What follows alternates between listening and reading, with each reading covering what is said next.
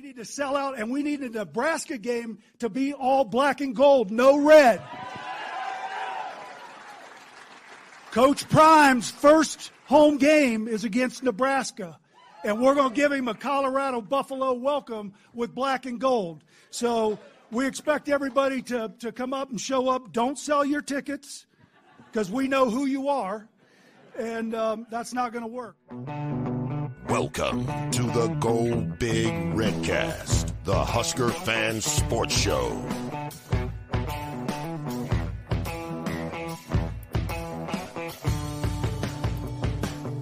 Welcome to the Go Big Redcast. I'm your host, Honky, and I'm with Boomer. Well, I just like to say how convenient it was for Creighton uh, volleyball to lose so early in the uh, NCAA volleyball tournament because it gave the the Jayskers a good chance to break their red shirts back out right away, and they could just carry that through to, to, to Sunday. So, congrats, Creighton! Very lucky for you, all you Jayskers. Very nice. And I'm with Rob. Well, I'm just happy to be at the part of the year where we can start looking at the transfer portal. We can, you know, start looking at things like Nebrasketball and wins over Creighton. And then we can start pondering things like every time Pavlov heard a bell ring, do you think he thought about feeding his dog? That's deep. That's real deep, Rob. And uh, we're with uh, our guest redcaster tonight, David McGee. I think Emmanuel Bandoumel and Juwan Gary will keep their black shirts longer than the football team kept theirs. Very nice. Yeah. If you, if you saw the video today or just released here, oh. uh, Trev Alberts uh, had uh, black shirts that he gave to a couple of the players on the basketball team. I think we're going to get to that. The uh, the excellent defensive performance that was given yesterday. I do want to say with Dave, we we're missing Redcast Dave tonight. Uh, he's being replaced tonight with David McGee, and tomorrow night we're going to have Dave from Huskies. So uh, I got this little uh, this little montage here. Boomer, you remember Kids in the Hall, right? Yeah, I'm familiar. So yeah, one of our favorite ones. This these are the Daves I know. I just I love this little video. These are the Daves I know. I know. These are the Daves I know. These are the Daves I know. I know. These are the Daves I know. In about 10 seconds of it. I think that's a small enough sample. We won't get charged or anything, but uh, uh, it's uh, it's great to have you on, Dave. We had you on after the Wisconsin basketball win last year, at the uh, back in March. Uh, so you are a, a basketball, uh, you know, expert. I'll just I'll just say that. So it's nice to have you on here with that. You've been no how long have you been season ticket holders? Uh, for, uh, well, we actually had to give up our season tickets this year, but I've gosh, at least a decade. At least a decade. Yeah. Well, and you gave them up because you have a little baby at the house now too. Yeah. So how yeah. old? Uh, four months next week. That's awesome. That's awesome. Well, uh, before we get to everything, let's uh, go through our, our regular uh, housekeeping stuff here. And we have a special show that's going to be coming up tomorrow. Like I mentioned, Dave from Huskies. He's going to be joining Mac and I. And uh, of course, Mac, his first name is Matt. My first name is Matt. So we've created a, a show, a little spinoff called Matt's Rule. And it's going to be where the Matts, uh, Mac and I get together and just talk Husker football. Uh, Dave from Huskies, he'll be joining us tomorrow night. It's at 9:30, uh, so be watching out for that. We may have Dave on more often too. I don't know. Uh, we're we're figuring some of that stuff out as as we go through it. Um, as always, we have hailvarsity.com slash subscribe. Use Redcast and you get 10% off your Hail Varsity subscription. Uh, Alumni Hall, two Lincoln locations, downtown 1120 P Street, South Point Pavilions, behind or just to the south of, of Barnes and Noble and uh, also pipeline jerky this is a new one here for us go to pipeline-jerky.com use redcast officially to get your 10% off. That money goes to help out with nil and we want to build the pipeline. That's one way that all of us can do it redcasters is by buying some jerky. That's it, you know it's your god american right there. Buy some jerky and help our offensive line. And last but not least smack and smooch custom shirts specialty items. Find them at facebook and Twitter at Smack and Smooch, and uh, that's where we get all of our shirts and koozies and good stuff. All I'm right, fellas. Waiting. I'm still waiting for my um, share of the pipeline jerky sponsorship to come my way here. I, I mean, I like jerky. How come you get to eat it all, Honky? Well, because I make the connections, and so you know. Oh, I mean, okay. the people. I'll, I'll remember the next time you're getting a discount at Alumni Hall. All right, that's right. That. All right, that's right. Um, you know, so this is a special show here tonight because this is the transition show. We're moving into the off season. We're also going to start incorporating basketball into it. And uh, before we get into specific segments here, I think a couple of tweets here perfectly show football and basketball at the same one, all at the same time. Uh, the top one here yesterday, uh, day fight. This just cracked me up when I read it. Is Matt Rhule going to be introduced at halftime? Of course, the game was played at Colorado or at Creighton. So, uh, for all those J-Screw fans out there, uh, Dirk Chatelain also said, haven't heard Creighton fans this quiet since the fourth quarter against Southern Georgia Southern. Absolute stunner. Was. I was there. Yeah. I was there. It was pretty quiet. And now, scarlet colored glasses. And let's start with some tweets of the week here. And let's talk some football. And to start off here is that Coach Rhule, he's getting done with week one. And the first thing that he's doing is getting the coaching staff together. So, as the tweet here on the left shows, that uh, we have five of our position coaches in place right now. On offense, that would be offensive coordinator and tight ends coach Marcus Satterfield, running backs coach E.J. Barther, Barthel, uh, defensive line coach Terrence Knighton, secondary coach Evan Cooper, and then special teams coordinator Ed Foley. And uh, we also have strength strength and conditioning coach Corey Campbell involved there too. And so there's some other personnel as well. But um, you know, we started to see what the staff is starting to look like. There's still another five guys to to hire. Let's stop there for a second. Let's talk a little bit about the coaching. Uh, Rob, I'll start with you. Uh, what are your thoughts so far? As uh, we're about halfway through getting this ten person staff in place. Where's our defensive coordinator? That That's- is uh, honestly- still up there. Honestly, that's that's my biggest question mark right now is where where is our defensive coordinator and who is our defensive coordinator? Um, you know, and and it kind of surprises me they haven't announced one yet. Uh, I'm wondering were they playing this weekend? Maybe it'll come out tomorrow. Um, you know, I was hoping it would come out today. It didn't. I mean, there's a few people out there. I, I'm sure you guys have some names. I was kind of curious if it was going to be, um, oh God, all of a sudden now his name, Chris, uh, the guy from uh, Tulane. I really Oh, like, yeah, Hampton, Chris Hampton. He, I've watched a bunch of Tulane games. A long story, but old family friend went to Tulane for whatever reason. She's always like, "Oh, you should watch our team this year. They're pretty good." And and so I watched a lot. I really like their defense. They're hard hitting, um, just aggressive defense all over the field. Um, you know, this so that was you know something that I was thinking was maybe our defensive coordinator was still coaching at this time, but I mean, now that all these guys are going in the transfer por- portal, all these coaches are getting hired.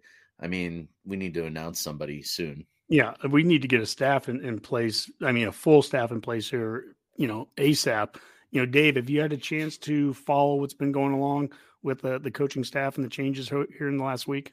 No, I've been following along. I don't know. I, coaches, I don't follow assistant coaches. I don't know how you even hmm. do that. So it's hmm. it's hard for me to to have any strong insight onto who who else is out there. Um, I mean, I think I think I've heard a lot of questioning of. It feels like there's bringing back all his buddies again. This feels like Frost all over again, and I've heard Mhm. some of that sentiment out there, which I just, that's how it's done. I think that's what everybody does to some degree is bring you work with people you're comfortable with and people you know. So I'll be curious to see. There's some young. He, he mentioned in the press conference he wanted young, energetic um, assistants, and he, he seems to be doing that for the most part. Outside of maybe Foley, who seems to have energy, he's just not young.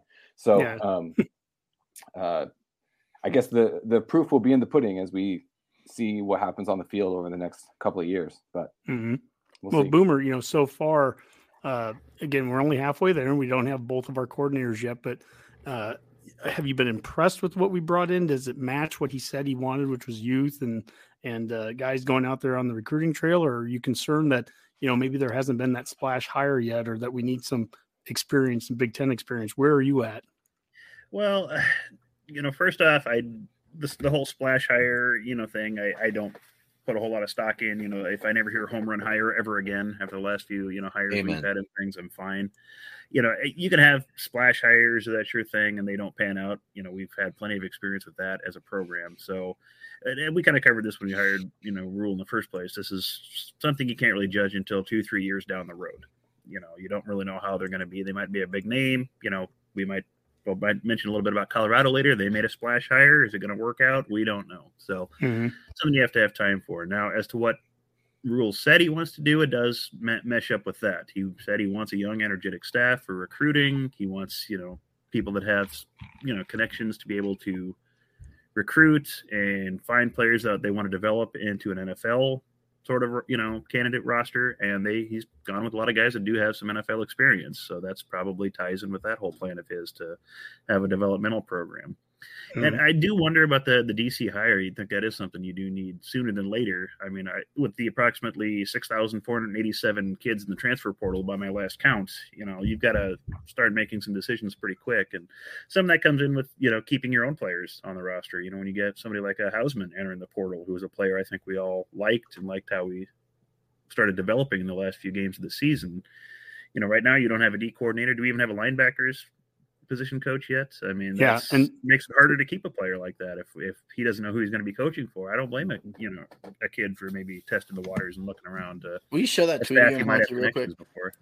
I want to see don't- who's on there again too, because it, it is it's hard to keep up with who's who it is because they keep announcing that, then all these transfer portal, and then we're making Uh, offers. who the coaches are, or, or Yeah, yeah, the I, I already deleted the tweet here from. oh, it, of course you did. Did we hire linebackers? I thought we hired. No, we, we don't have a coach. linebackers coach hired yet, but that's part Oh, of this too. Is that uh, you know there's one thing what is publicly announced versus uh, maybe what is being recruited. If you if we know who the linebackers coach is, but it's just not official yet, they might be telling that to a player, obviously, or giving them some insight on who you know a, a coach, a future coach that's going to be announced is.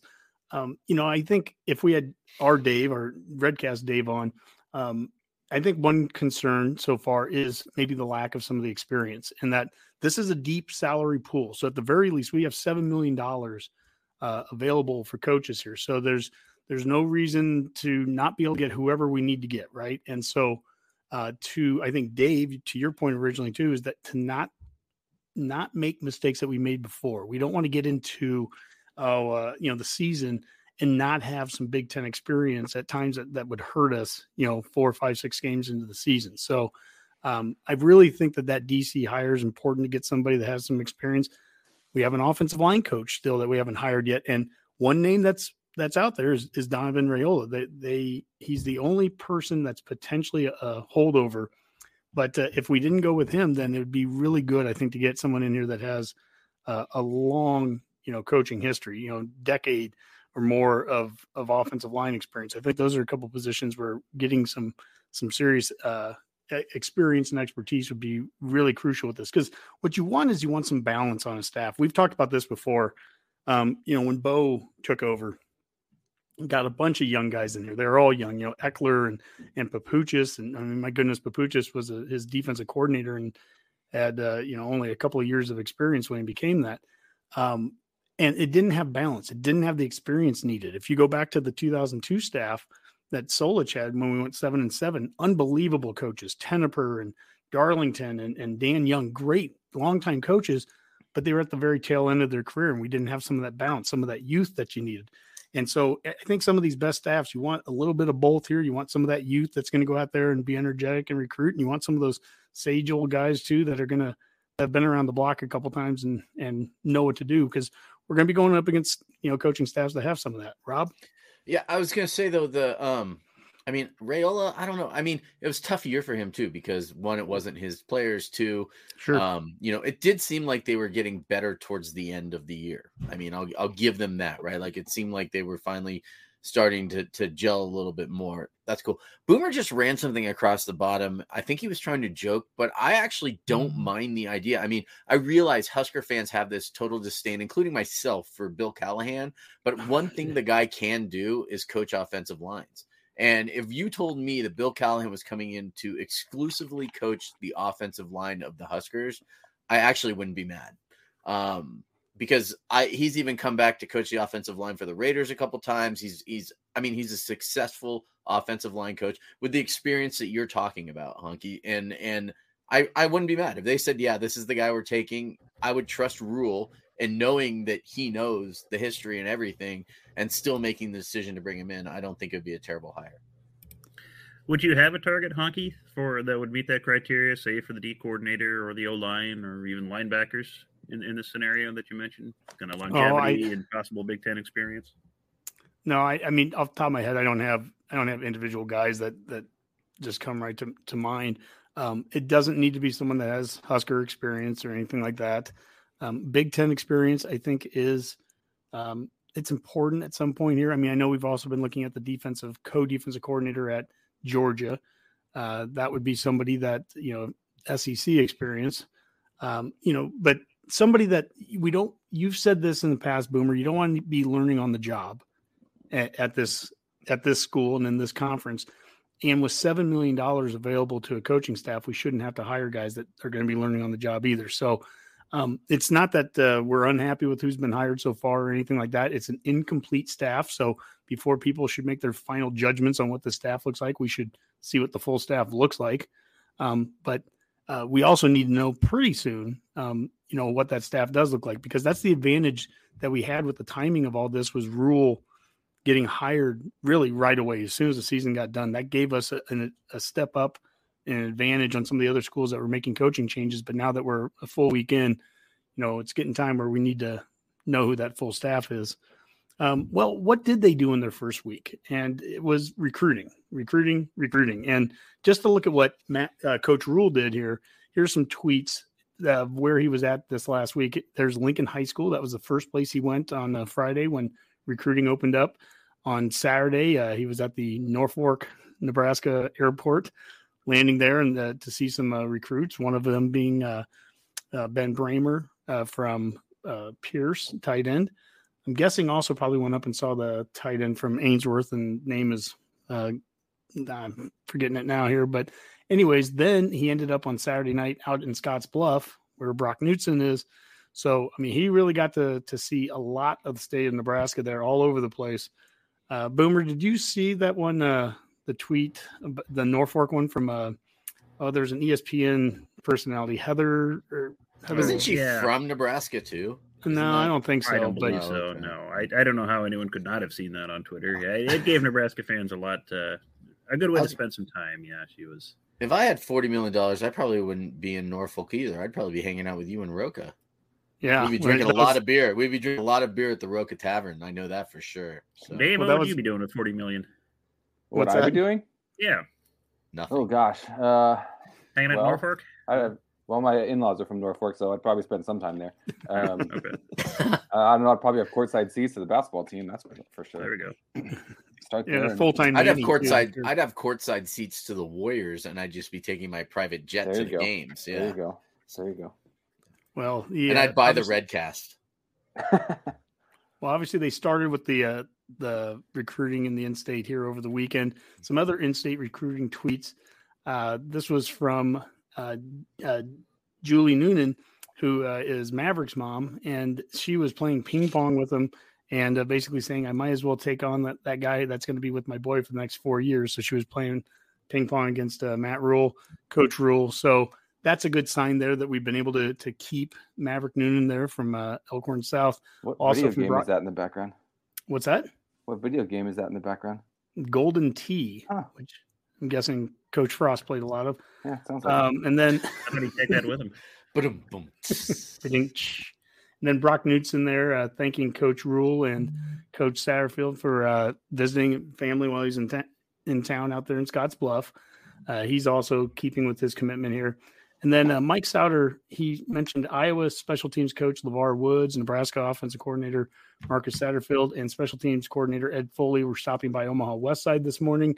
They went and saw 2024 athlete Caleb Benning, who has a Nebraska and Iowa offer, 2023 wide receiver Jalen Lloyd, 2025 linebacker Christian Jones have an offer, and then 2024 uh, quarterback Anthony Rizak, Teddy Rizak's prospect, oh, athlete Teddy Rizak, Rizak prospects on the radar. So, you know, again, they're going out there already. They're making connections right away as fast as they can in the state, trying to play a little bit of catch up here. If they don't, you know, when when we lost that last staff, there was a lot of progress that was being made in state, and they're having to to catch up pretty quickly with that. But uh, um, it's important to be able to do that. Having the special teams coach also, who's the uh, oh, who am I thinking? Tristan Alvano, the uh, the kicker from Omaha West Side that they had just offered about a week ago. It's good to have the special teams coach go down there and see him too. I think he's going to be making an official visit to Lincoln, and um, you know we uh, we always talk about how important it is to get those in-state kids. Uh, the staff has definitely gone after that. Rob, can I? I just want to ask a question because, as all of our listeners know, I don't live in Nebraska, and so I don't get to hear kind of like the t- the chatter on the streets, right? Like, you know, I get people here ask me a lot of questions because I live here and they know that I'm a big Husker fan, but I'm curious, like with a lot of these kids that are being recruited, um, have either committed or kind of put themselves out there saying like, okay, well, I'm to still open up my recruitment, and they're Nebraska kids. How many of these kids, you know, where is it an advantage at this point where their parents are are fans of the program? see that Rhule is going to be the new coach, and they might step in and tell their kid, like, "Hey, let's, you know, we might really want to give this guy a chance." I, I, does that make sense? Like what I'm asking, like, how much of an influence does that sort of thing have over these kids seeing kind of this what felt like a huge wave of happiness and positivity, whether it was like from Facebook, whether it was from Twitter, whether it was you know Instagram, etc. It seemed like there was a lot more positive feedback about this hire than it was negative. Well, I mean, it's important to get off to a good start and get off on the right foot. And certainly that was something about last Monday's presser and everything that, you know, he he won the press conference and and hopefully that gives him a good leg up. But really at the end of the day, it's not about what you say. I think it's about what your actions are. And seeing him go out into the schools, hearing Lincoln High's coach and, and his and their, you know, principal come out and say, you know, this is the first time we've seen the head coach out here at our school in, in years I think that has a lot of value there. Now, I will also say, just to to play devil's advocate to that, also, it's also important for high school coaches and coaching staffs to get out there and and try to see the staff as well. It goes that relationship goes both ways. Yeah, I've been to a lot of coaches clinics, and some coaching staffs do better than others from the high school level. Husker coaching staffs dating back to Solich all the way now to, to Coach Rhule. Some of those staffs have done better than others with making those relationships. So relationships are you know a two-way street but it's important that we have those relationships getting built. Um, you know dave this is we can build our, our team up through recruiting that's one thing.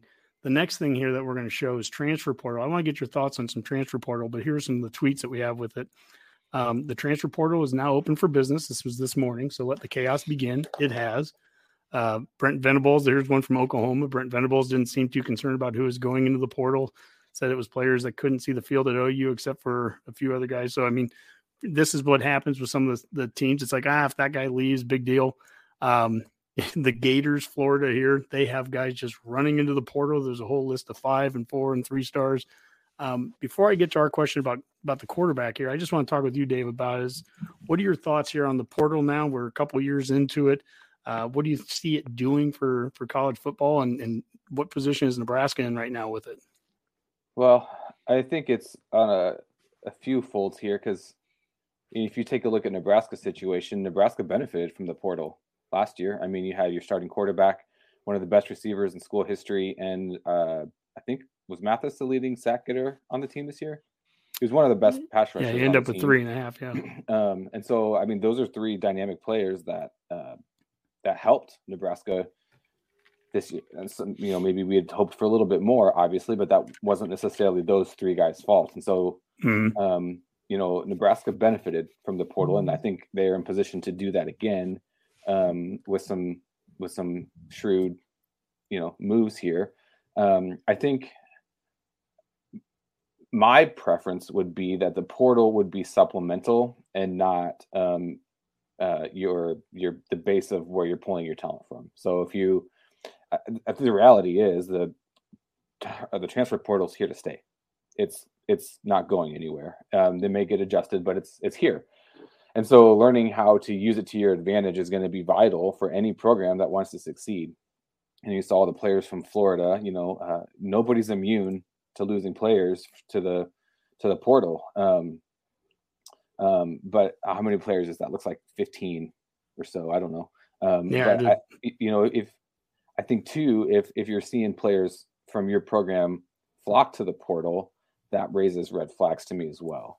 And so, mm-hmm. um, you know, I, I, think I think it, like everything, it's it's going to be situational. There's going to be context and nuance around it, but um, um, I think that there's certainly opportunity. Clearly, you have five, four and five star players in the portal. That there's clearly going to be opportunity there for uh, for teams to get better, um, and uh, and it's just going to be a, a bigger challenge for I think schools, especially at the top end, that want to to be developmental programs to keep that talent and develop it all the way through.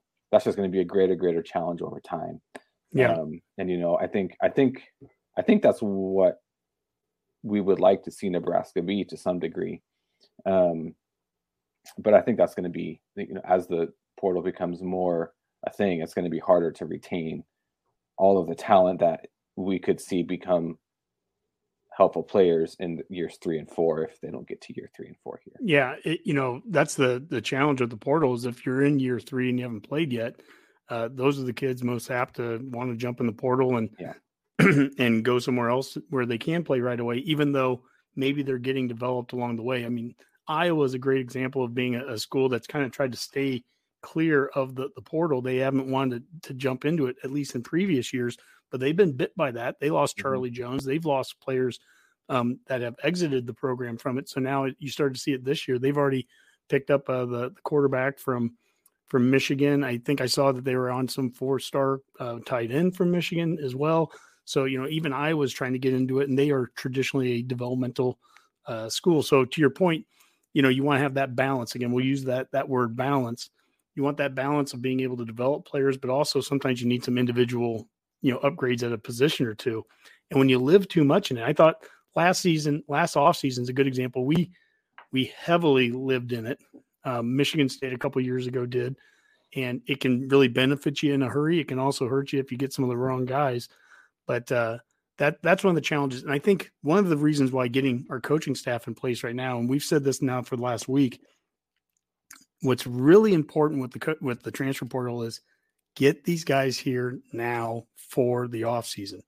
Waiting till May and getting a guy in here after spring where he only has you know two or three months that seems to be a, a, problem with expecting too much out of those guys. Like Ochaun's a great player for us by the end of the season. He was really starting to kind of come into his own. Would love to see him come back another year but you know to have him come here and only be in on campus for three months and then expect all american guy you know play right away on first game that's probably not a realistic thing now boomer it, the last one here that we had and we said serious question this is from the redcast is anybody in the Big Ten West going to have the same starting quarterback next season? Because it seems like just about everybody has been transferring. Uh, Iowa's had someone transfer.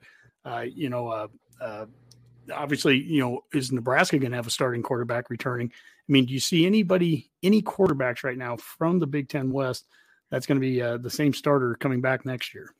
Oh, geez. yeah, Mer- Mertz just uh, transferred. Yeah, Mertz transferred. Iowa doesn't have theirs. We're kind of up in the air. Uh, I mean, Minnesota started with Tanner Morgan, who's on what his ninth or tenth contracted year, so I think he's finally done. Um, geez, O'Connell, he's got to be a senior by now, doesn't he? I would think at Purdue. I mean, uh, mm-hmm. it's. Yeah, I, so. I, don't know if there will be in the, oh, Illinois. Who's who's their starting QB? They might be the only one in Northwestern. Nobody knows who their QB is, so it doesn't really matter there. So yeah, no, it's just crazy. I mean, if you look at it, and I think I saw a tweet earlier today. It's like half the ACC starting QBs have entered the portal as well. I mean, it's just mm-hmm. it's it's a crazy time, and it's quite frankly, it's almost impossible to kind of keep track of as a fan, you know, at this point. And, and you know, I think that kind of speaks to why Rhule wants a young, energetic coaching staff because this is a lot of stuff to keep track of, and mm-hmm. you kind of see this with some of the older coaches that just say they hate this and you know hate the transfer portal, hate NIL, and I can see why because it takes a lot of a lot of you know just paying attention to this having you know not only your coaches but you know probably having to have analysts that are just dedicated to monitoring the transfer portal who's in it so you as a head coach have to manage that as well communicate your needs what you're looking for you know have to understand where your scholarships are at i mean this is a whole new world and kind of why that ceo sort of head coach is probably more important than ever and having an energetic one and, and an energetic staff this just kind of speaks to that need you sound like my marriage counselor boomer well, you know, I'm here to help Rob. So this is a trust tree. So just whatever you want to bring up is fine. Yeah, nothing. Okay. Just nothing will leave this podcast. Yeah, I will say this, and I, and I, I will say this, and I think that I can share this is that um, Ochaun hasn't made a decision yet. I think he's thinking on it right now. Um, and it would be nice to see him come back, but he's also gotten some really solid advice. He has people very close to him um, that are giving him the best advice he can, letting him know what his draft stock would be in the NFL, all these things. He still has some time to declare if he decides to do that. Um, you know, but there is still a chance that he can come back. And I still also think that Casey's coming back. It seemed like he was really present, like lingering a lot during the Rhule press conference. I'm curious though, based off of Rhule's offense and everything else that's going on, is do they want Casey back? Right? Like, I mean, like that's he was a great quarterback everything like that but will he fit their system as well so i mean eh, there's a lot of things involved in those kind of decisions for some of these kids one thing i have noticed is we have not had a lot of kids that have gone into the transfer portal today so a lot of guys that still haven't made their decision because there was some guys that pulled that trigger pretty quickly. What? How many got? How many people was it today? Honky seven. Uh, we had three more today. They're all redshirt freshman guys that yeah. haven't played much yet. But to yeah. the to the earlier point, I think Dave, you're talking about these would be developmental guys. Some of them are linemen in their second season. These are, you know, if you stick around to next year and the year after that, I mean, that's how you develop guys. But they're they're transferring after two years, so. Uh, you know, it, it's hard to do both. It's hard to be developmental and also play in this this world of the the transfer portal. It is. I and and it's funny because like Ken here, he asked, he said, I fear that I, am gonna put throw it up there, boomer. Sorry. Mm-hmm.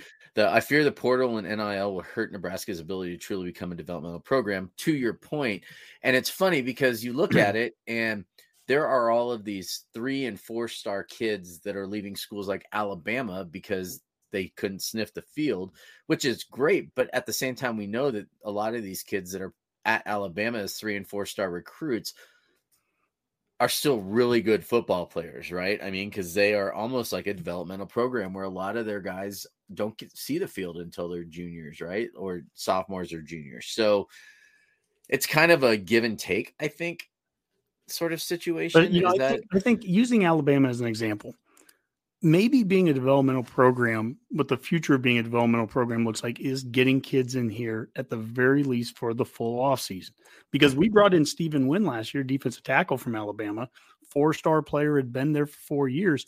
And he didn't do bad for us this year, but he also got here again in the summer. Yeah. And, and to and maybe the developmental piece of this is we need to get these kids into onto campus in January. You got to get them acclimated in January. You got to get them through a full strength and conditioning uh, off season. You got to get them through spring ball. That's probably as much development as you can hope for at this point. And uh, and if you can do that, then I think you can have a player that's going to be ultimately successful or, or at the best chance of being successful come fall. Think of the guys that we had last year that were here from the start of the year. You're talking about Casey Thompson. You're talking about Trey Palmer. Um, I don't know what Trey Palmer's season would have looked like if he would have gotten to to Lincoln in July. But getting here in January and going through the full cycle of the off season, that at least is something that's developmental. Uh, you know, there's an element of that at least involved. Um, Boomer, what do we have for for questions or comments? Is there anything that uh, before we keep moving on? And, and Redcasters, as we're going through, as we do every week, feel free to be throwing out questions and anything that you want us to discuss. Uh, but uh, I'm curious what people think about you know the development side of it and the the portal. Yeah, it's been pretty quiet on there. You know, Ken's question on the portal, you know, what it means for developmental programs, and I and I've seen that on Twitter from some other people as well. You know, especially at, programs like Iowa and Wisconsin, where that's been their bread and butter for for years, and you know that could be a serious concern. And and maybe that's where like uh, NIL comes into play for certain programs where you have more of an incentive to to offer some players that are still going through that traditional, more developmental thing, gives them more of a reason to stay there. And again, that's a challenge for schools like Iowa that don't seem to have that big of an NIL presence there. So that that's a possibility. And uh, Ken also wanted to know what uh, Boomer and Rob are drinking, and I guess that's also true for Dave and Honky. I don't I don't know what you guys are enjoying this evening, but uh, high, high quality H two O. Yep, H2O. All right, that's fine. That's fair. So all right. But otherwise, so far fairly quiet on the uh, question front. I will. well, Boomer, what do you what do you have? Uh, I'm enjoying a uh, reverse Manhattan at the moment. So call it a Staten Island or something. I don't know. Yeah, whatever you want to call it. Yeah. Okay. And uh Rob, what do you got? I'm drinking uh the Balvenie Doublewood 12 year old Scotch um, that I found in the liquor cabinet that's been in there aging probably for the last two years since I stopped drinking and then fell off the wagon. Um, Husker football will do that to you, and then I, you know, it is what it is. But the, um, yeah, it's good. Oh boy, I missed it. It's my first Scotch I've had in two years. So mm-hmm. really Well, you know, Redcasters as well. We're going to start talking a little Colorado here, but I, I want to get your thoughts too as we go through this. Uh, as you're following along, what are your thoughts on the Colorado athletic director? Uh, the comments because here's the last tweet of Scarlet Colored Glasses before we get into basketball. And uh, as we know, the the Colorado AD Rick George he uh, just messed up big time. Challenge accepted. This is going to be fun, and we heard the audio at the very beginning of the show. Uh, him challenging Colorado fans to keep their tickets, not sell them for the home opener of the primetime Deion Sanders era in Boulder. Uh, they welcome Nebraska. So it'll be the second week of the season. They're going to start the year at TCU, and then they, they come home and they play Nebraska. And I, I think producer Skip on the text chain, uh, Boomer, was he saying that even Colorado State is after that? So I yes, think uh, I don't know who scheduled their non-con, but boy, they bit off a heck of a lot for a lousy program. Well, Colorado a lot of times does that too. They play some of the the weirder non-conference schedules, or they'll play like one game, one game road game series against like other Power Five teams, and not even have the return. It's kind of strange how they do that. But um, I guess you know here we go. Hey, Redcasters, over the course of the off season, as you get your tickets to Nebraska at Colorado, uh, send us a tweet if you would let everyone know how many seats you're going to be painting that red that day. We'll be happy to retweet it use the hashtag uh, CU Redout, same hashtag that we did uh, back in 2019 that took off really well. Uh, we had, a, and obviously it worked out in 2019 as well. We had a lot of people in red there. Uh, Dave, I'll start with you. First off, have you do you go to any away games ever? Have you been to any? Been, the... I have been to away games. Um, it's been a few years since I've been mm-hmm. to one. Um, I think the last one I went to was the first year, first time we visited Michigan Stadium It was the last road game I went to. 2013. So, yeah, we got smoked. Um, it was a great day. It was, I had a lot of fun, but we we lost. Um, oh no, I'm, I'm wrong. That was that would have been 2011, I think. Yeah, yeah. Then, it was. Yes. That. I think it was that. I think that was the last road game I went to. Uh, I'm trying to think, but um, yeah, I've been a handful over the years. Um, I didn't really start going to road games until they uh, started losing all the road games, and so I haven't really seen them win on the road except for uh, I think the only road win I've seen was 2003 Colorado. Yeah, uh, okay. Uh, Solich's last game. So. Oh sure, yeah. I, I believe that's the, uh, the only road win I've seen. So, do you, unless you count the Alamo Bowl, does Alamo Bowl count in 2003? Not a true road game. Not but, a true uh, road game, but I was at that one. Rob, how about you with with road games? You got any that uh, that stick out in your mind that uh, were were better? Or other? I mean, I've only been to, I've only been to two. Um, and that was Colorado with you, where we got into Illinois. our huge fight and ended up in like having to edit an entire show because of it. Um, and yep. then I went yeah. to Rutgers. Well, and, and then you went to Illinois. You went to Illinois. Oh, I did go to Illinois. I'm sorry. I'm Honky. We promised we would never talk about that one again. So I was so, actually, I was blocking it not only out of my memory, but I was purposefully not discussing it. But yeah, I saw Illinois. Um, I was at Illinois. I was there. Thank you. Now I won't sleep tonight. I appreciate yeah. you. Um, but yeah, I was at Rutgers, so I'm one and zero. Oh. That's the way I'm looking at it because everything else is I'm just forgetting that because that was a different coach. Boomer, how about you? Uh, I mean, you and I went to A and M in 06 and saw the yeah. Purify, or we didn't really get to see it because of where our seats were, but uh, we got to experience Purify catching the last second touchdown. That was a good one. Any other games that stick out in your mind, away games that you've been to? Boy, not not many victories. It's it's been a while since I've been to a road game for a for a win. Gosh, I'm trying to think. It's almost sad to say that might be the last one I went to. I mean, I've been to some games in Iowa and Minnesota. haven't come away with wins in any of those. So yeah, we went to the Wisconsin game, the Wisconsin. first game in the Big Ten. Well, thank you. Yeah, that, was, that was good for about a thoroughly quarter, depressed now. Quarter and a half. Yeah, that's that hasn't mm-hmm. been good. Well, yeah, that might be the, the last time. Yeah. Well, I've been to some wins. You know, I went to uh, Michigan 2013. That was a good win out there in the in the big house. Uh, one win that I've been to, which was the strangest ever, was 2011 Penn State Sandusky mm-hmm. week. Just the the absolute most bizarre environment I think I've ever been in uh, for an away game. But um, I guess you know, Boomer, when you heard, what were your initial thoughts when you heard the the Colorado athletic director on the opening press conference for Deion? basically, you know, calling out Nebraska there or calling out his fans to keep keep out of the stadium for uh, you know, Husker fans coming in here. I mean, that seems like a it's an odd statement at a opening press conference for you know it's not really promoting your coach it's more like begging your your your fans to show up but i guess what were your Yeah. thoughts as you heard that Yeah, first thing I, I, I thought that that is a strange thing to bring up. It would have been like I don't know Alberts talking about who knows you know Wisconsin tickets or something next year during Rhule's announcement. It just seemed like an odd thing to do, and it was an odd and just kind of a bizarre thing to mention at a press conference, especially to call it another team by name like that. And then I don't know, maybe it's just part of the you know the eight D chess he's playing. He knows they need to to pay for Deion somehow, so let's uh, con Nebraska fans into snapping up season tickets at highly inflated prices and do whatever. So who knows what it is, but somehow I don't think he's that clever as an athletic director. I think it's just just a hope he had, but he's probably going to sell a heck of a lot of season tickets because of it. So whether you- intentional or not, it'll probably work. So did you see the one um he was asked about the money part and he's like well i don't Yes. exactly know where the money's from yet but we'll, yeah, we'll and get we'll work that out later. It's just like a credit card. It's it's brilliant. So yeah, it's someone else's problem later. So you know, rob yeah. you're out there in colorado what are your thoughts on it So, a couple things. First of all, I'd like to know where the people who are saying they have five tickets or eight tickets or anything like that to the game are getting them already because I know for a fact they're still in the deposit stage and they won't be announcing ticket pricing or packages or anything like that until like January, February this year. And the reason I know that for a fact is because my wife has her master's degree from University of Colorado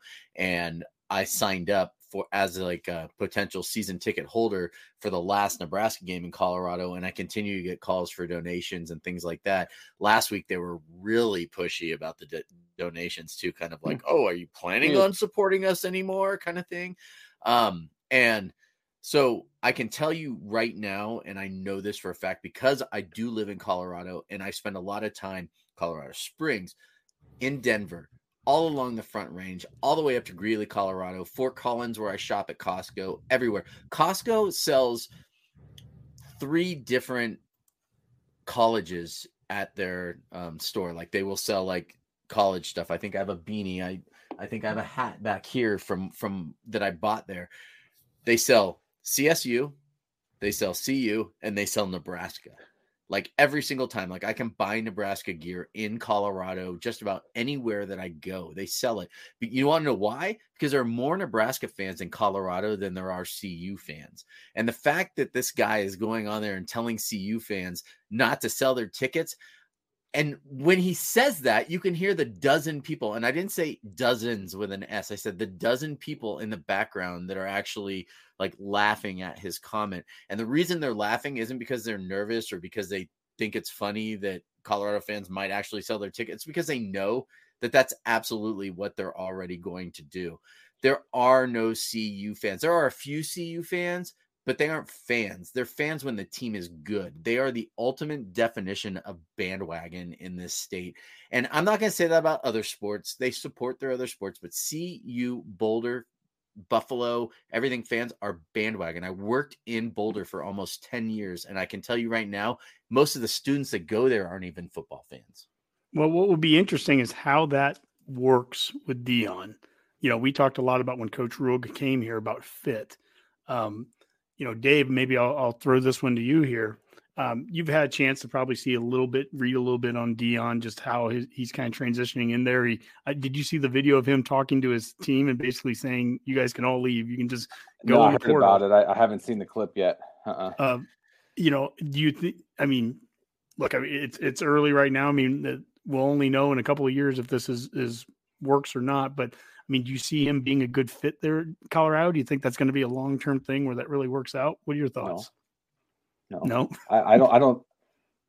I mean, you never know, I guess, but uh, it it feels odd, like an odd fit. It feels like a Mhm. really odd fit. It's a it's a high risk, high low reward. You know, high risk, high reward sort of a deal. So if it hits big, you know, you have to think he's he'll be gone five minutes after the end of the whatever the Pac-12 championship game is when Mhm. everybody leaves that conference. So like, um, I, it, it I don't know. It doesn't feel like I you know my wife and I have like to vacation in Colorado, and I don't get a Deion Sanders feel. That's not what Colorado feels like to me, and so um, I don't know. Like it- I don't, I have a hard time seeing it work, but if it does, uh, he'll be in the SEC 20 minutes later. So that's the that's the thing. And Boomer, I want to get you kind of into this here too. Is that you know you're entering into essentially a little bit of a dying conference right now. I mean, the Pac 10 or Pac 12 is about to become the Pac 10 again by losing its two biggest members you can have, USC and UCLA, in a year. So he's coming in possibly there. more. Yeah. Possibly more. Yeah. I mean, I, I think Oregon and Washington are right on the precipice of getting brought in here over this offseason, too.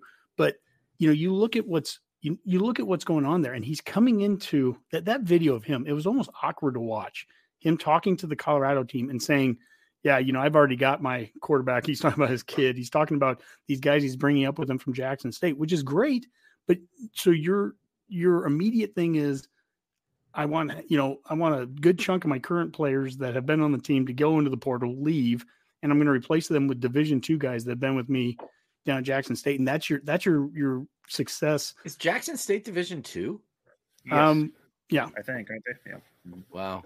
I don't. I mean, they were just on ESPN so much this year. I assumed that they were like a Division One or an FCS school or something like that. I didn't realize they were. look that look that up, Boomer, just so we make sure I'm not. I I'm not wrong. Because I know but- that they're like one of the like historically black colleges, right? Yeah. Like, Sure. is that yeah, okay. So And FCS he actually, and he even yeah. came in and basically told the starting quarterback at CU, like, by the way, I don't care about competition. My son is your new quarterback.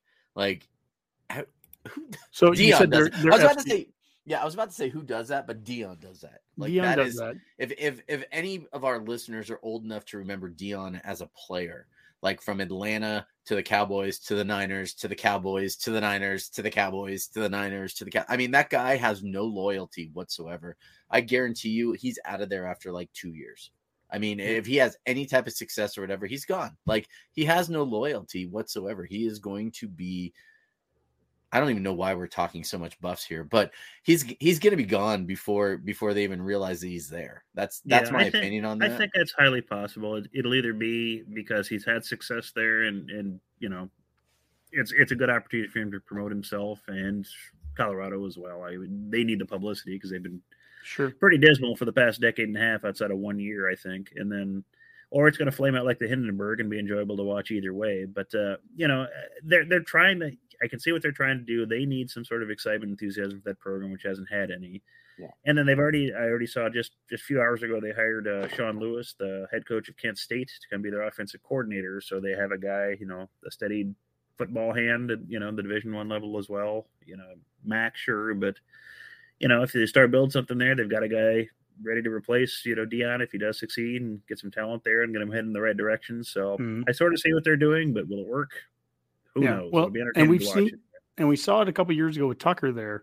He's there for one year, and then big money from the Big Ten came calling, and and he you know he leaves after one season, really awkwardly, kind of in the middle of the offseason. So I mean, Colorado's been Was through he this. even there for a season? I thought he like took the job and Was then left for Michigan State. No, he was there for. They beat us. So Oh, okay, yeah, that's right. He was the co- coach there at Yeah. that time, huh? Yeah, my it's it's all a blur. Well, Yeah. before we head over to basketball, Boomer, do we have any final things on uh, football? Any questions that have come in? Anything that uh, the viewers want us to discuss with football? Or if not, we're going to go into basketball.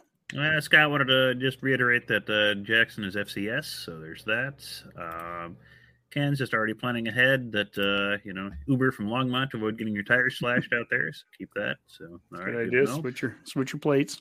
Don't worry, Put your Scott. Don't worry, together. Ken. I actually know um, places to park in Boulder that are one free and only about like a mile from the stadium, which sounds like a long way because it's all uphill. But I mean, the whole place is just filled with Husker fans. Anyway, as Honky I think emphasized last show, where we were trying to walk to find like a place to hang out with some Buffs fans just to kind of talk football, and everything was Huskers everywhere, from what we could see.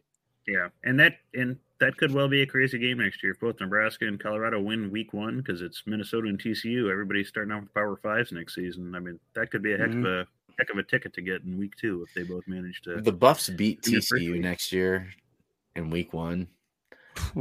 Yeah, I'll get a Scott Frost tattoo. I'm just kidding. I'm, I'm just. And now, Nebrasketball. we get to kick off, you know, really our first Nebrasketball segment here of the season, talking about a huge victory yesterday. Um, to go to the tweets here, first off, this is a little bit of what we saw. it was the greatest Husker basketball day ever. Uh, the women went out and beat number 20 Maryland on the road. And then uh, And then the, the guys yesterday go to Omaha, beat number seven Creighton. Um, let's start with that. There's a couple other tweets we'll get to, but Dave, we brought you on to talk some basketball here. Give us your initial thoughts here uh, as you watched the game yesterday. Uh, I, it was stunning. I mean, I, I don't think anybody who's watched this series over the last 20 years had any notion that this was likely. Certainly not likely. Um, I think, um, you know, I listened to Sam uh, Griesel's statement after the game where he's like, "This is why I came to Nebraska. This is why for for this game. This is the game I wanted to win the most." And it's like that just is. I had. I think I tweeted out like, if you want to shoot up favorite player list right now, that's how you do it right there because, um, it, I mean, he was he was great. Um, I, I mean, as a as a fan living in the state of Nebraska, I live in Lincoln, not Omaha. Um, but I'm from Omaha, so I have a lot of crossover with Creighton and like that's just the that's that's the game basketball wise that you want to win every year. That's the one where you get the bragging rights. You know, football it's Iowa because mm-hmm. you interact with Iowa fans, and basketball it's Creighton. Um, and so to to to be able to go into whatever they're calling their building now to win and beat the um, what is supposed to be the greatest team in Creighton basketball history, and to kind of bully them for 40 minutes on their home court was um, was just a thing of beauty, and it was just it was you know uh, mm-hmm. the a blast to sit and watch and and and see that happen. Well, if you think about it, to your point there about that Creighton team, that's a team that went to I think it was Maui mm-hmm. and beat who what is now number nine Arkansas. They beat yep. Texas Tech, and Texas Tech was ranked at the time.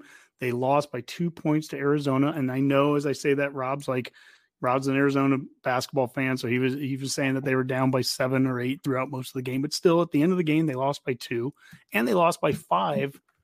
Their their other loss was they lost by five to number two Texas on the road. Yep. You know, three days before we played them. I mean, that's that's a battle tested Creighton team yep. that uh, really. I mean, and look, their seasons they could turn around and have an unbelievable season here. Big East doesn't look real deep. You've got UConn, and then there's nobody else right now that's ranked. Um, it's interesting. I mean, that's a team that they have high aspirations, and for mm-hmm. Nebraska to go in and not just win, we didn't just win. We manhandle really yep, dominated, bullied them. bullied them around. Um, Boomer, Derrick Walker, what does that guy bring to the team? What do we like without him, and what do we like with him? Well, we saw what we were like without him when he wasn't playing at the beginning of the season. I mean, it mm-hmm. was we were just lacking just kind of a presence as a team. It just wasn't really there, and you know, once he's had a chance to to get here and get a few games under his belt, it just seems to make the game easier for everybody else. I mean, he's scoring points. I mean, what did he? How many points do you have this last game? Twenty two, I think it was. I mean, yeah. Makes the game easier for everyone else, opens things up, and and like you said, we were able to bully a Creighton team. You know, that was just kind of fun to watch. You know, it was finally a team had you know trouble scoring against us, and we were able to take advantage of it. We didn't have one of those patented eight minute scoring droughts we've come to know and love so much from Nebrasketball. It's just we took a lead and we kept it, and that put more pressure on a team that was shooting poorly for a change. Yep. We didn't give them a bunch of cheap free throws, didn't get a lot of cheap threes off, and it played a game that we wanted to play and made it ugly, which is interesting because it seems to be totally against the way Hoiberg likes to play basketball, and I think that's that's kind of neat to see how he's well, adapted what he does as a coach to try to better fit who we play in the conference we're in. Yeah, Boomer. I mean, here here's a nice little uh, uh, thing that he said after the game that is exactly to that.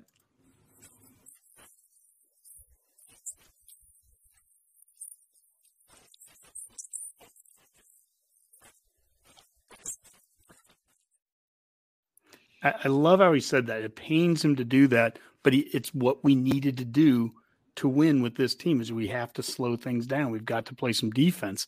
Um, there if you watch the game on TV, Nick Bahe was one of the guys doing the, the television, and uh, he's on the Hurrdat network. And Baugh, I thought, had a great statement. It was the second possession for Nebraska. We got the ball into Walker, and he shot a little, kind of tried to do a little shot over the seven footer from Creighton, and the guy blocks it.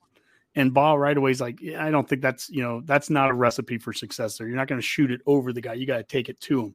And I don't think for the rest of the game, I'm not sure if I saw Walker again try to do try to shoot over the guy. He took it to him and around him, and that guy flat out could not cover Walker. It was it was impressive.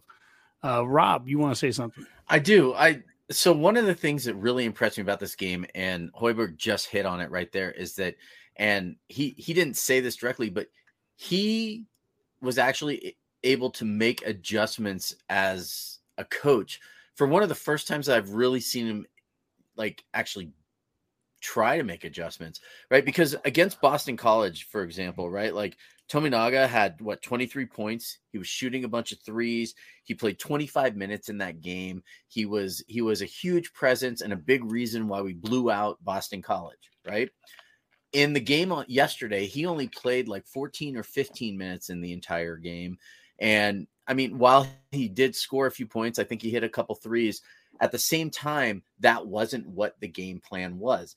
And Walker just feeding the ball to him inside. And Dave and I talked about it. And I don't know how well it'll transfer to Big Ten basketball because we need a big man inside. But Walker was a beast in there. And every time they fed the ball to him, he just went straight at the big guys on Creighton's team because he's strong. He's physical. He might be four inches shorter, but he's getting the ball to the boards. He's putting it in.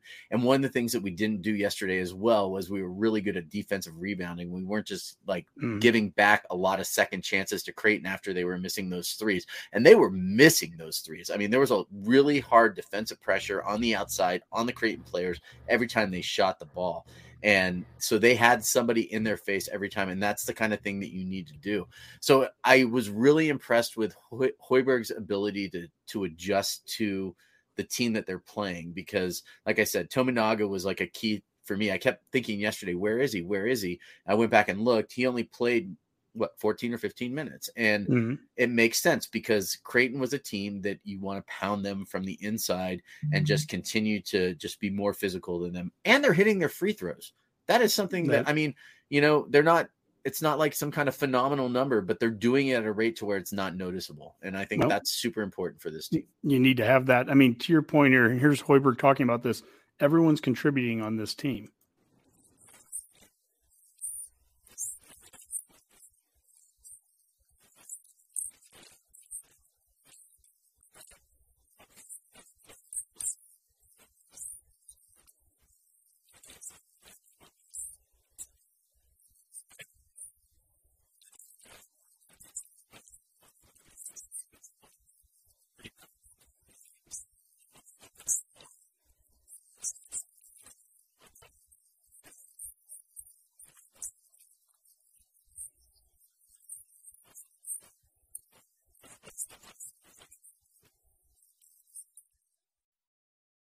So Dave, Rob made that mention that uh, you know we'll see how this translates to the Big Ten or not. This style of play, how, as you saw what we did against uh, Creighton yesterday, how do you think this does translate uh, schematically? I guess to the conference because that's been an issue for the last three years with Hoiberg. Was Hoiberg style ball didn't seem to translate well to the Big Ten, or we weren't good at doing it. This is definitely a different style. Uh, I think one of the thoughts that I had coming into the season was that this finally looks like a Big Ten roster. Mm. Um, and so, what does that? What does that mean, by the way? What, well, what does so you have, like? I would say you have physical defenders in the backcourt, so you're going to have guys that can defend. Uh, Gary and Bandoumel can defend your uh, guards for your opponents, your point guards, your shooting guards, and you have um, physical uh, post players in uh, Walker, like we've seen. We already knew that about him, and um, that the hope is that you Blaise Keita turns into that as well. Mm-hmm. Um, um, you know, last year, one of the things that drove me nuts about the team last year is they they had no at least early on this changed towards the last few games of the of the year. Um, they had no interest in in playing hard nosed basketball. They didn't there was one player who dove for a loose ball and he got hurt against michigan in, in breidenbach. He was the only player who did it early in the year. Um, and now uh, that's kind of everybody does. Like you see, uh, Griesel's diving for loose balls out by midcourt for no. There's there's no good that's going to come from that. But he's he's doing that because that's what that's how he plays, play in and play out. Doesn't matter the circumstances. Because he wants mm-hmm. to. Yeah, exactly. He, he's so a Nebraska see, kid. He's like Nebraska tough. Well, like, I mean, I mean, you heard. I mean, he, this is his dream to be playing on the, for Nebraska. Like there are many kids that that are that good that want to play for this team. And so for him to come in and, and say like this, this is all I've wanted, you know, and to be able to live out that dream makes the difference. And so, um, you know, I mentioned at the beginning of the show about the the black shirts for basketball. Like, Mhm. you, you know, Gary was known as a defender. Um, he came in and talked about, you know, they've never seen a defender like me in the Big Ten, which, okay, but um, but here he's living up to that reputation of being just a hard nosed defender. Draymond he Green shut down like Trey that. Alexander yesterday. Draymond Green Um, like a word. Yeah, exactly. Um, uh, uh, uh, Bandoumel, um, I think Oh, I think Bandoumel, Bandoumel yeah. had the the um, Nembhard assignment yesterday, but like those guys were completely taken out of the game. Um, Griesel um, uh, and, and Walker, like they had this two man game yesterday. That you know Nebraska played Big Ten basketball. Creighton wanted no part of playing Big Ten basketball, and um, that showed um, pretty much the entire game. That that when Nebraska tried to play Big Ten basketball, that you know, uh, like you were talking about what Boss said at the early in the game, where where Walker tried to do this whatever shot that was, and then the rest of the game he took the game the the ball right at um, Kalkbrenner and put his shoulder into him, knocked him back a step, and that gave him all the room he needed to go up and score, and he had a career night because of it. Hey And Dave, if I if I told you that one team shot 43s and the other one shot 12, who would you think I was talking about? You mean like who shot twelve? For Who shot 12 and who shot 40? Well, like, usually that's going to be the team that loses. well, and and you're right, and it also sounds like something Nebraska from last year, right? Like Yeah. where Would we have just done. Yep. jacking up threes all the time. For sure. Creighton was 10 for 40, 10 for 40, 25% from the field Yep. on threes. Okay, Nebraska also shot 25% from three, but they were three for 12. And so that's a big difference. And it's funny because the announcers on the t- in the game, and I'm, and I'm still talking to you about here, Dave, because I, I know that you know your basketball there. The announcers kept talking about, oh, Nebraska hasn't hit a three in this long. And they kept saying this. And I'm going like, they're winning the game by eight points right now. Yeah. They're winning the game by nine points right now. And every time we look up, Walker is pounding the boards and getting and getting a two and an and one and and the ball's going and the ball's going inside out, right? Like Mhm. it's it, it was beautiful basketball. It was it was probably my favorite game Mhm. I've ever watched for Nebraska because it was inside out. And at the same time, I'm watching the Raider Charger game, obligatory uh, Raider mentioned there. But like I'm watching these two games back and forth on on different screens, and you know, but I can't take my eyes off the Nebraska game while they're while while my favorite football team that I have been dedicated to for 48 years is over here playing on the on the other screen. And it was because it was mm-hmm. just it was I was enamored with how mm-hmm. well they were playing, especially after beating two ACC or yeah, AC two ACC teams, right? Yeah. And it was it blew my mind because they weren't jacking up threes like they usually used to. And I'm ho and but the game Nope. before the game before they absolutely were jacking up threes. I, I have to go back and look at the schedule and and the, and everything like there. But against Boston College, they shot. I mean, we're we're talking basketball here. They shot 22, Mhm. th- you know, 10 more three points. Yeah, I, That's I- still half as much as we shoot last year. So. Yeah, well, Yeah. Yeah. last year's like, we could go. I don't know. I don't need to compare. I don't need to talk about last year's basketball. team, Sure. Yeah, but- yeah, yeah. That was uh, terrible. Yeah. Yeah, you're good. But um, I I- by by sheer luck of fate or whatever, last night I happened to be um, in my car after the game and was kind of flipping back and forth between the Nebraska post game and the Creighton post game, and I heard um, uh, I heard Coach McDermott talk about how their game plan was to shut down Wilcher and Tominaga. That was what their goal was. They didn't want to be beat because those are the only two guys that are going to beat them from three. Mhm. And so they were they were their game plan was to shut those two guys out. And I think between the two of them, they were like one for nine from three or something like that. So they were effective in doing that, but they had no answer for Griesel and and Walker. Well, that's They had interesting. no answer for that. That's interesting to hear what their game plan was here because this was this was our game plan from Hoiberg.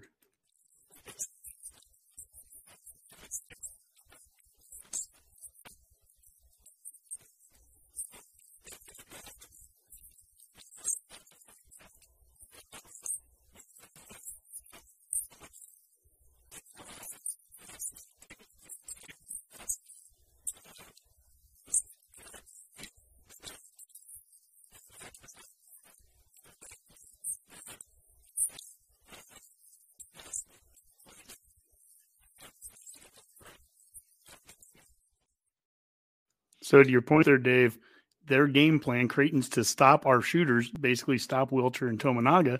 It worked essentially, but then to Rob's point about making adjustments during it, we started having the ball go through Derrick and going through Sam and and became a different game. And really, maybe in the process too, I think we found some things that that that's what can work for us. Though there were so many easy shots we made.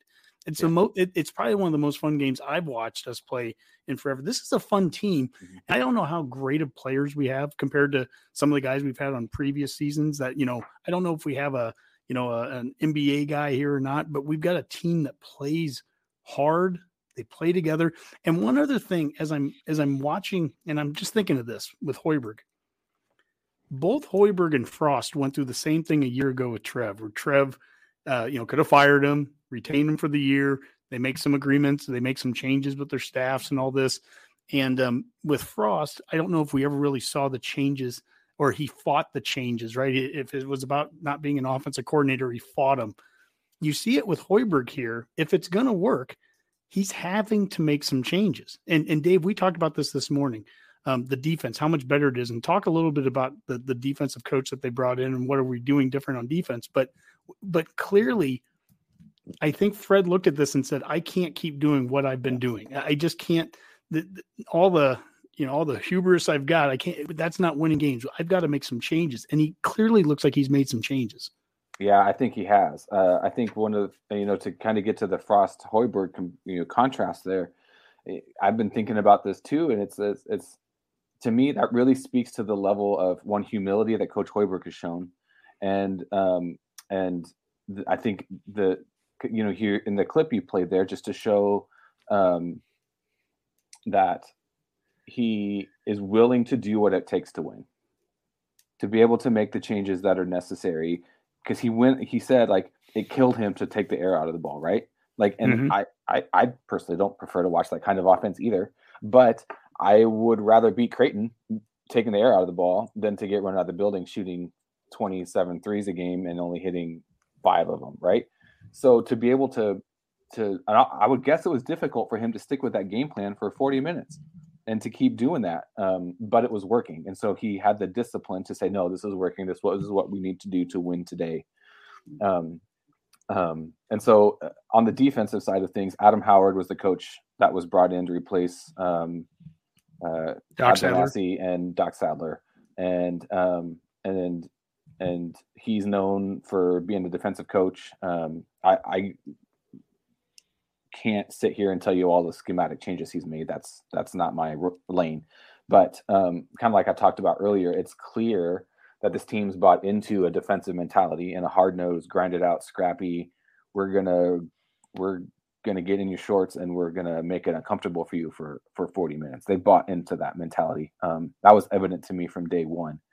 Um, and so uh, the the the personality and the mentality shift has been striking uh, this year relative to last year. Um, you know, and I I don't know what that means in terms of Big Ten teams because mm-hmm. there's going to be or Big Ten wins because you're going to face you're going to starting on Wednesday you're going to have 20 games where teams um, are not afraid to to make it ugly and make it uh, physical and and and painful, but to have a team that's willing to do that and willing to play that style of basketball this year in Lincoln, um, I think will lead to more wins than we've seen in recent years. Is that eight well, wins? That, Is that 14 wins? I don't know. It might be six wins. I'm not sure, but I think you'll see a team that fits in the Big Ten for the first time under. If they only get if if I think uh it'll be interesting because Creighton was number seven yesterday, mm-hmm. right? When they beat them, right? Which so it's a huge, it's a top 10 win. I know they're 21 now. Um, apparently, they don't revere losing to Nebraska as well as like Arizona losing to Utah, who only dropped to number 10 from number four. Creighton dropped from number seven to number 21 for losing to Nebraska. Um, but they well, go. They also lost to Texas. And, I mean, and it says number 10, it says number 10 Indiana there but everything I'm looking at says number 14 Indiana, so I'm not quite sure exactly. Yeah, and Purdue's number yeah. four, I think. And Purdue's so. number four right now. But my point is, is that they are about to go on a two game uh, win streak against two, uh, well, three game win streak against ranked teams in the top 25 is, I mean, I think Indiana is going to come into this game. I think they're kind of reevaluating the way that they're going to play this game. I think a little bit after seeing Nebraska play basically I've seen in the last three games, it feels like they played three different styles of basketball. Mm-hmm. Dave, you might, I don't know if you can agree with me or disagree, yeah. but it, it does. In the last three games against Florida State, Boston College, and Creighton, it feels like they've played three different types of ball and they have dominated every single time that they've gone out onto the court. I mean, Florida State, they killed them by like 20. I mean, Boston College, they beat them by 21. And then Creighton, they led the almost the entirety of the mm-hmm. game. So I'll be curious to see when they go somewhere. They got Indiana at home, right? Oh no, it's at no, Indiana. It's, okay. it, at, Indiana. at, Indiana. But they played well. At, but they played well in Indiana the last few yeah. years. And we've won yeah. three straight road games against ranked teams now. Yeah. With uh, Creighton dating back to last year with uh, Ohio State and Wisconsin. And that's the thing I think, Dave, you were mentioning, and why I bring this slide back up is what the schedule looks like. I mean, mm-hmm. first off, uh, Jack Mitchell here, he had posted where you know, uh, guys, the the NET, the net rankings uh, just came out, and we were 59th in the country. Now, the challenge with that is 59th in the country was ninth best in the Big 10 So mm-hmm. uh, this is a, a conference that is loaded. As we look at this upcoming schedule, you know, we just beat Creighton now on Wednesday night at, at 7:30. Uh, we're going to be playing at number 10 or number 14 Indiana, and then the big one Saturday, number four Purdue comes in to uh, into Lincoln, and so I've been to the uh, I went to the main game and uh, the the home opener of the season. You know, wasn't a big crowd, and and I've seen some of the other crowds those first few games, and I think fans were very skeptical and not wanting to come out. But this is a game. Hopefully, we do well against Indiana, whether that's win or just play really close, whatever it is. When Purdue comes here, this is the game we need to sell out. We need fans in the stands. It's going to be a Saturday game. The time is uh, 115 in the afternoon. Perfect time to come down there and, and go to the rail yard and all that stuff. We need a sold out, you know, fan base there. And, um, and one of the things, you know, because when Purdue, when I think of Purdue, the first thing I think of, there's always like, they have like three seven foot Russians every year on the team, it seems like. And one of the things that, um, you know, Hoiberg talked about with this team is that it has positional size.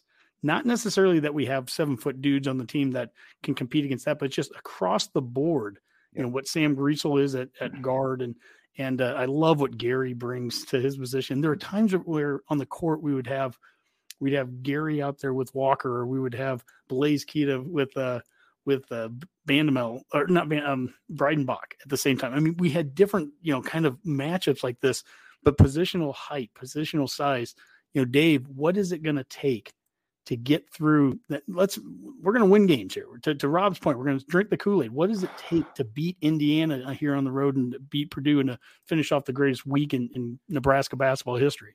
Um i mean you're going to have to stick to whatever that game plan is. You know you're going to have to have the discipline like they showed against creighton. Um mm.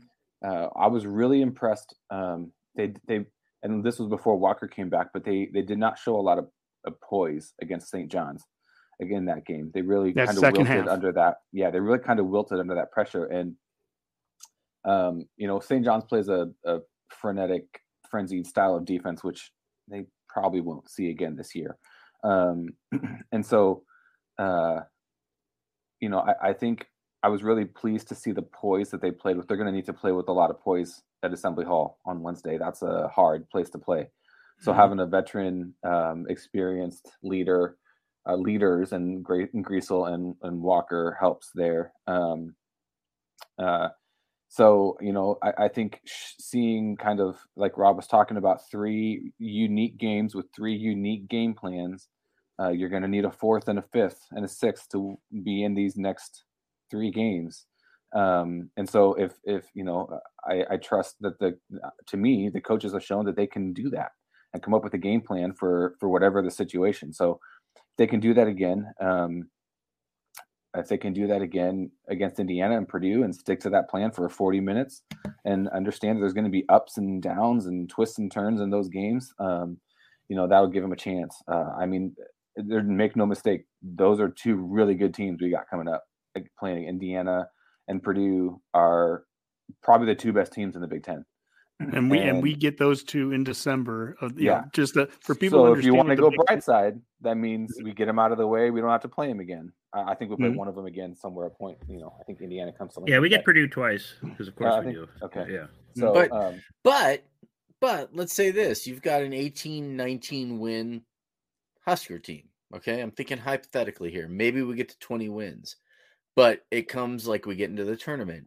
Maybe we get in the second, oh. third round of the Big Ten tournament. All of a sudden, they're looking for teams to fill the bracket. They've got wins over Creighton. They've got wins over two ACC teams. Maybe they've got a win over Indiana and Purdue. Let's say we split these two games. You know, early on in the season, while they're ranked all top 25, those are the type of things that like get you into the tournament. Those are the wins that get you mm-hmm. into the tournament. And if anybody's going to drink the Kool Aid, it's going to be me. And everybody knows like I'm a big Arizona basketball fan. I have been since like 1986 or 1985, somewhere around those, you know. And so every year it's like, okay, looking at resume builders. And those are the type of wins that a team like Nebraska needs to where because they're also going to have to they have to earn the respect more than anybody else, right? Like nobody's going to look and go, "Oh, we should let Nebraska in this year because they had a couple of close losses." No, what right. we need are some good wins. Well, they need to earn respect of the fans, and that's yeah. what I was talking about with what they just did in Omaha and what they've done the last three games. That's starting to that's getting the attention. I mean, we're talking about them as much as we have on this show, and I guarantee you we wouldn't be if those wins didn't happen. Um, and all of this has happened to put this in perspective. If you haven't been following it closely, Redcasters, Walker doesn't play this season until basically the Florida State game. And so with him, we've beaten three straight Power Six teams now, two ACC and, and Creighton. We're playing really good basketball right now, which I guess is what you want to be doing when you're going to be playing uh, Indiana on the road and Purdue here. And to your point there, Dave, um, those are the two teams that we play right now in December. The way that Big Ten scheduling has changed the last few years is you play two Big Ten schools early, and then you you go through the the holiday break and you come back and play the rest of your schedule. It just so happens, luck of the draw, that the two teams that we get in December are probably the two best teams in in the conference. So that's that's what we're tasked with doing. We get done with that. We have Kansas State after that. There's another game with like Queens of something. Yeah, Queens College. It's probably from England or something. I yeah, so, yeah, something yeah, like that. Good. But but we you know we get through it, and uh, and then you're back. You know now it's next year. You know you're into the second semester, and you're uh, you're playing in, into the the Big Ten, the the heart of the schedule. Then. Um, you know, this has been a great chat here, guys. I mean, we did everything that uh, I expected us with football and basketball. Um, Boomer, is there anything else left in the comments or, or any questions, anything that uh, we wanted to bring up before we move over to the parting shots? Uh, no, Rob's going off on some uh, Werther's Originals comments. Uh, Ken would like uh, Rob to pay attention to him. Uh, it, it's it's going crazy there. So yeah, it's it might be best just stay out of the comments for now. You, you know, it, I, I love this. There's like an entire sideshow of the show going on in the comments that I'm never a part of. You know, every single week. I, I don't I don't get into those, but think that's the beauty of having four of us on the show is, you know, Boomer and Rob can be going through the comments, and then usually it's Dave and I or Mac or whoever. You know, we're kind of you know doing the on air stuff. So it's kind of cool that we have that. So thank you so much to all the Redcasters that follow along that are commenting throughout this that adds so much to the show i do go back after the fact and read read through them and there's always a lot of good fun ones there so thank you so much for all of them that do rob what do you got are we doing parting shots soon yeah, I, we'll be doing. Oh, oh, okay, cool. I'm sorry. I just I, I was asking because I was gonna say something, but I'm gonna save it for my parting shot. So okay. Well, let's tell you what. Let's get to it here. Parting shots. Uh, we're gonna start with Rob. Well, first of all, Dave, thank you for coming on because it was nice having a basketball discussion with somebody who actually agrees with some of my takes. Usually, the other Dave, like, will sit there and argue with me over the same point that we're both trying to make. So, I really appreciate that. Um, you know, anytime you want to come on the show and talk Husker basketball, I'm more than happy to. I love good college basketball. Yeah. Um, big Warriors fan. I like pro basketball, but I only watch Warriors games. I will watch any like college game for the most part, but I I've been really enjoying the Huskers this year a lot. Yeah. Um, and also I just wanted to point out that I've been kind of looking over my shoulder at the NFL game tonight, and it's 16-3 in the fourth quarter at seven minutes to go in the game. Tampa Bay is fourth and short with uh, down something like 16 to 3, and they punt. So I am now convinced that Kirk Ferentz coaches the Tampa Bay Buccaneers in the off season. very good, very good.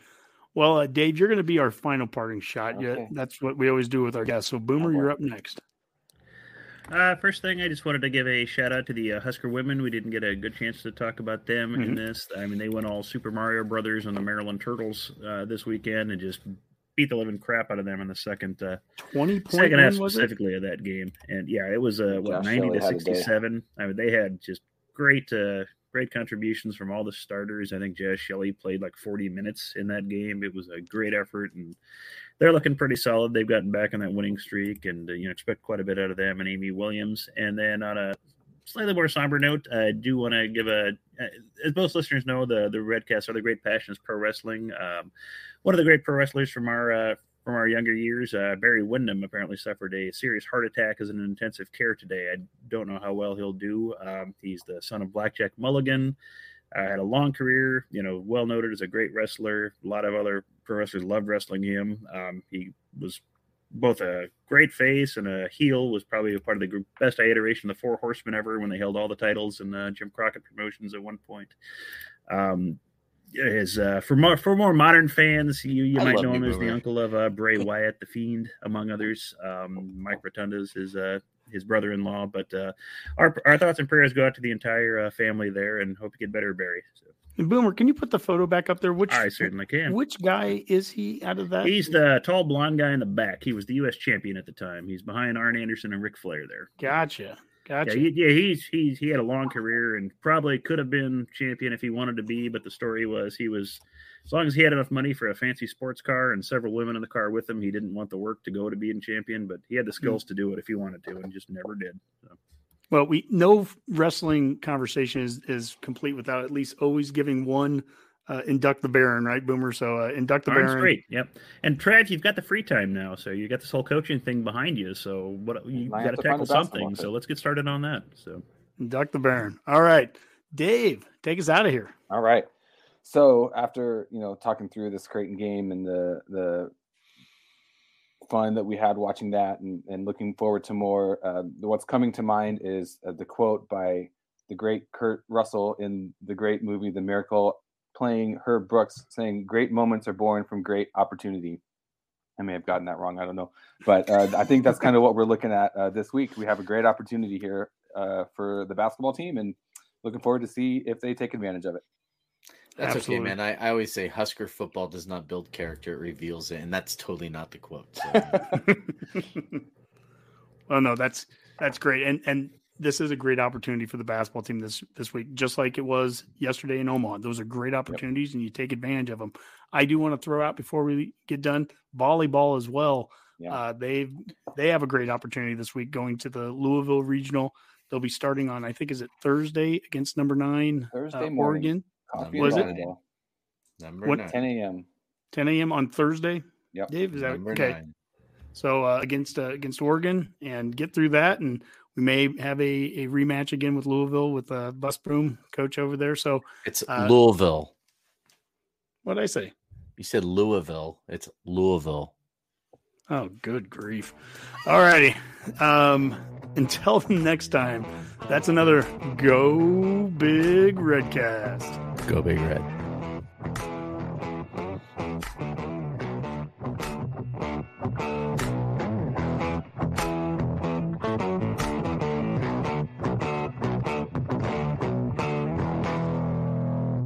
A Hurrdat Sports Network production.